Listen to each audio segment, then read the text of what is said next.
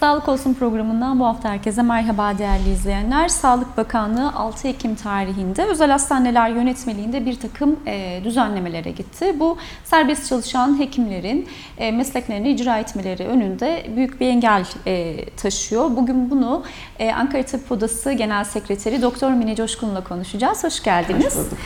E, yeni yönetmelik e, muayenehanesi olan e, serbest çalışan hekimlere ne getiriyor ya da neleri değiştiriyor diye e, sorarak başlamak isteriz. Evet. Ee, yönetmelik e, bir şey getirmiyor, çok şey götürüyor aslında. Ee, 6 Ekim'de bir yönetmelik çıktı. Yönetmeliğe baktığımız zaman biz hemen tüylerimiz diken diken oluyor zaten. Yine ne oldu diye. Ee, bu sefer muayenehane hekimlerini vurdu. E, muayenehane hekimlerinin aslında e, serbest çalışma hakkını kısıtladı. Tek tek cümleyle bunu söyleyebiliriz. Serbest çalışma hakkını kısıtladı. Neden anlatayım size? E, mesela kadın doğumcusunuz. İşte okulunuzu bitirdiniz, mecbur hizmetinizi yaptınız, ihtisas yaptınız, tekrar mecbur hizmetinizi yaptınız. Hepsini yerine getirdiniz ve diyorsunuz ki ben kamuda da çalışmak istemiyorum, özel hastanede de çalışmak istiyorum. Ben muayenehanemi yapmak istiyorum. Muayenehanemde çalışmak istiyorum. Hastalar beni seçsin, sadece bana gelsinler. SGK ile de bağlantım olmasın. SGK ile de bir e, oradan bir para alma derdim de olmasın. Ama ben hasta, beni seçen hastaya ben muayenehanemde hizmet vereyim diyorsunuz. E, sizin için bir e, muayenehane açıyorsunuz tabii ki. Bu muayenehanenin şartları var. Bu şartlar da oldukça zor şartlar. Kapı genişliğinden yangın merdivenine, asansör şartlarına Böyle şartlarınız var. Pansuman odanız olmak zorunda, aletleriniz olmak zorunda, ilaçlarınız olmak zorunda, acil müdahale e, imkanlarınız olmak zorunda. Bütün bunlar tabii ki maliyet, emek. Bunları da oluşturdunuz. Cihaz aldınız. Cihazlar çok pahalı. Ve siz muayenehanenize hasta bakmaya başladınız. Gebe takip ediyorsunuz. Normal kadın hastalara bakıyorsunuz falan. Gebe geliyor. Gebelere aylık takiplerinizi yapıyorsunuz ve sonradan da onları doğru tutacaksınız ya sezeryan ya normal doğum ya da ameliyat yapacaksınız başka şartlar laparoskopi gibi falan. Ve hastanelere gidiyordunuz. Hastaneyle kendiniz arasında bir şart bu. Belli bir hastanede olması gerekmiyordu. Hastanelerde ameliyatlarınızı yapıyordunuz. Yeni yönetmelik buna kısıtlama getirdi. Sözleşme yapmanız gerekiyor hastaneyle. Ve bir hastanenin sözleşme şartları da kısıtlandı. Mesela ne oldu? e, yıllık hastaneyle sözleşme yapmanız gerekecek ve bir hastaneyle yapacaksınız bu sözleşmeyi.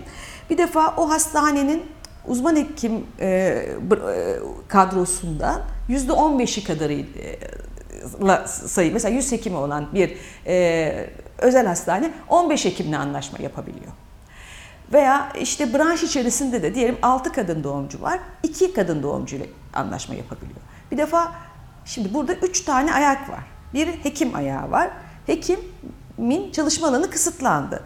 Ee, her hastane de standart değil. Yani bazı hastaneler kalp damar cerrahi daha yoğun çalışırlar. Bazı hastanelerin laparoskopisi daha iyidir. Bazı hastanelerin yoğun bakımı daha iyidir. Siz hastanın durumuna göre istediğiniz hastaneyle götürüp o hastanızı ameliyat edebilirsiniz. Bu bir hekime özgürlük alanı sağlıyor. Şimdi şöyle bir şey oldu. Bir hastaneyle anlaşacaksınız. Anlaşabilirseniz tabii ki. E, o hastanenin kadro açısından e, yükümlülüğünü yerine getireceksiniz. %15 şartı. Branş içerisinde de yine e, %30 şart, e, şartını yerine getireceksiniz. Şimdi üç ayağı var dedim. Biri hekim ayağı, hekimi kısıtlıyor.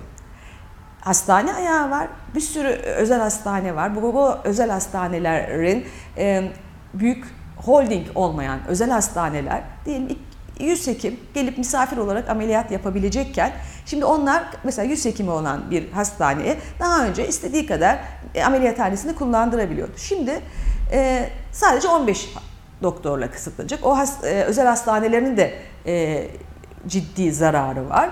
Hekimin alanı kısıtlanıyor ve onun dışında hastanın da hekim seçme özgürlüğü ortadan kalkıyor. Yani nasıl oluyor? Ben size gelmek istiyorum. Ama diyorsunuz ki benim hani hiçbir özel hastaneyle e, anlaşmam yok. Dolayısıyla ben senin doğumunu yaptıramayacağım. Şimdi o zaman hasta 9 ay boyunca o doktora neden gelsin yani niye gel gelsin? E, hekim o hasta, e, hasta o hekimi seçtiği halde bu sözleşme yüzünden e, hekim seçme özgürlüğü de kısıtlanıyor. Yani hasta mağdur. Gitmek istediği doktora gidemiyor. Doktor mağdur. Takip ettiği hastanın ameliyatını yapamıyor. E, holding olmayan hastanelerde mağdur. Onlar da nasıl oluyor? E, onlar da e, onların da büyük bir gelir kaybı var tabii ki. Tabii bunlar yani şu şöyle demek aslında. Bir taksiye biniyorsunuz Kızılay'dan. Diyorsunuz ki taksiye biniyorsunuz. E, diyor ki ben Kuğulu'ya kadar götürebilirim. Cinnaha çıkartamam sizi diyor. Şimdi böyle bir şey yani. E, fırıncıya ekmek satma demek gibi bir şey bu yani. Hani, e, hekimin var olan bir hakkını ortadan kaldırıyorsunuz ve hekimin kısıtlanmasına yol açıyorsunuz.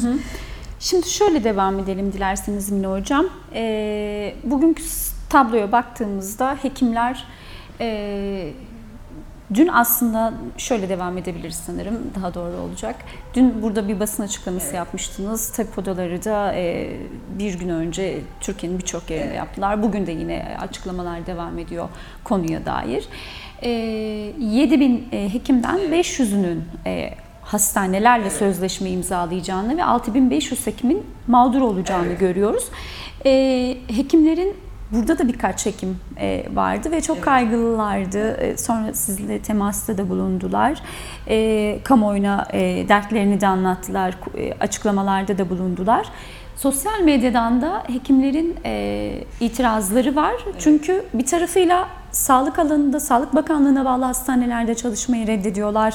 Şiddet ya da yeterli koşulların olmaması, işte 3 poliklinik e, 10 var. dakikaya bir muayene. Aynen bir, bir Ya da sürü 5 sıkıntı. dakikaya bir ya da 3 dakikaya Özel bir. hastanelerde de e, Orada çok da daha bir ciro baskısı, e, sözleşmeli sözleşmeye zorlanması hekimlerin orada da sözleşmeli çalışmaya zorlanması gibi bir bu sürü şey. anlamda hı hı, Evet. hekimlerin seçeneksiz bırakılmasını nasıl değerlendiriyorsunuz? Yani aslında hekimlere gidişat onu gösteriyor ki iki yol bırakıyorlar. Ya bizimle çalışacaksın diyor bakanlık ya da özelle çalışacaksın. Diyor ki evet ya e, kamuda çalışacaksın ya da holding özel hastanede çalışacaksın. Muayenehanede bunu yapmayacaksın. Şimdi geçen bir e, meslektaşımız sormuştu, araştırma yaptık. Türkiye'de 7000 muayenehane var. Ankara'da, Ankara özelinde söylersem 1544 muayenehane var. Bunların 766'sı cerrahi grup e, muayenehaneler. Şimdi öncelikle şu an dahili grupları etkilemiyor gibi görünse de ileri dönemde dahili grupları da etkileyecek. E, Aslında şu anda etkiliyor. Onların da hasta yatırma şartlarını etkiliyor. E, 700 yani yarısı e, cerrahi grup muayenehane. Özel hastane sayısı da 39. Şimdi e, bu şekilde yani Türkiye genelinde de 7000 muayenehane olduğu söyleniyor. Bunlardan yapılan hesaplamalar 500'ünün e, sözleşme yapabileceği, 6500 hekimin de muayenehanesinde çalışırken sözleşme yapamayacağı ve ameliyatlarının kısıtlandığı anlamına geliyor. Şimdi kamuda çok zor şartlarda biliyorsunuz hep söylüyoruz genç hekimlerin umudu yok. Kıdemli hekimler de tükenmiş durumdalar. Kamuda çok ciddi şartlar var. Ee, zor şartlar var daha doğrusu. İşte 5 dakikaya bir muayene, 10 dakikaya bir, bir muayene ve e, orada yani nefes alamadığı zaman özel hastaneye geçiyor. Orada da işte şirket kurma gibi e, sö- e, sözleşme şartına bağlanması gibi şeyler ve ciro- baskısı söz konusu. Yani hekimlerin bir kaçış alanını yok ediyorsunuz. Sonradan da e, işte bu hekimler neden yurt dışına gidiyorlar? Neden umut görmüyorlar? İşte bunlar hani birike birike dün gördüğünüz meslektaşlarımız çok hani plastik cerrah, gözcü, e, kulak burun boğazcı, kadın doğumcu e, meslektaşlarımız var. Ciddi kaygılılar. Çünkü yatırım yapmışlar, hastalarını oluşturmuşlar, portföylerini oluşturmuşlar. Hayatları işte belli bir noktada e, şeye gelmiş. Yani rayına oturmuş durumda. Yeni bir yönetmelik değişikliğiyle her şey yeniden e, başka noktalara geçiyor. İşte onunla ilgili e, tabip odalarından tabii ki destek isteniyor. Hukukçulardan destek isteniyor. E, bakanlıktan da destek isteniyor. Sosyal medyadan destek isteniyor. Bu şekilde çok ayaklı olarak e, e, tepkimizi göstermeye çalışıyoruz. Hı hı. Türk Tabipleri Birliği e, kararı yargıya taşıyacağını söyledi. Siz meslektaşlarınıza nasıl seslenirsiniz? Aynı zamanda vatandaşları da çünkü bu sağlık hakkını muayenehaneden e, gidermek isteyen vatandaşları da etkiliyor. Tabii, Özele tabii, gitmek tabii, tabii. istemiyor, orada kuyrukta beklemek istemiyor. Ek Pandemi- randevuda bir buçuk dakikada Ne anlatacak? Muayene olmak istemiyor. Evet evet. E, Türk Tabipleri Birliği bunu e, yargıya taşıdı. E, bireysel olarak da e, hukuk komisyonlarımız hekimlerin yargıya taşıması için e, destek e, bireysel dava açılması için de hukuk komisyonlarımız destek veriyor. E, uzmanlık dernekleri yargıya taşıdı.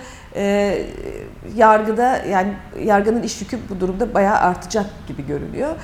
E, o tabii ki yani Türk Tabipleri Birliği'nin olayı yargıya taşımasıyla birlikte hukuk alanında ciddi bir çalışma olacaktır. E, ben hani geri döneceğini çünkü hiçbir altyapısı olmayan, hiçbir temeli oturmayan hekimi de, hastayı da, özel hastaneyi de, holding olmayan özel hastaneyi de mağdur eden bu sistemin e, e, döneceğini düşünüyorum. Yani bakanlığın bundan döneceğini düşünüyorum kendi çapıma. Çok teşekkürler vakit ayırdığınız için. Değerli izleyenler hafta yayından karşınızda olmak dileğiyle. Hoşçakalın.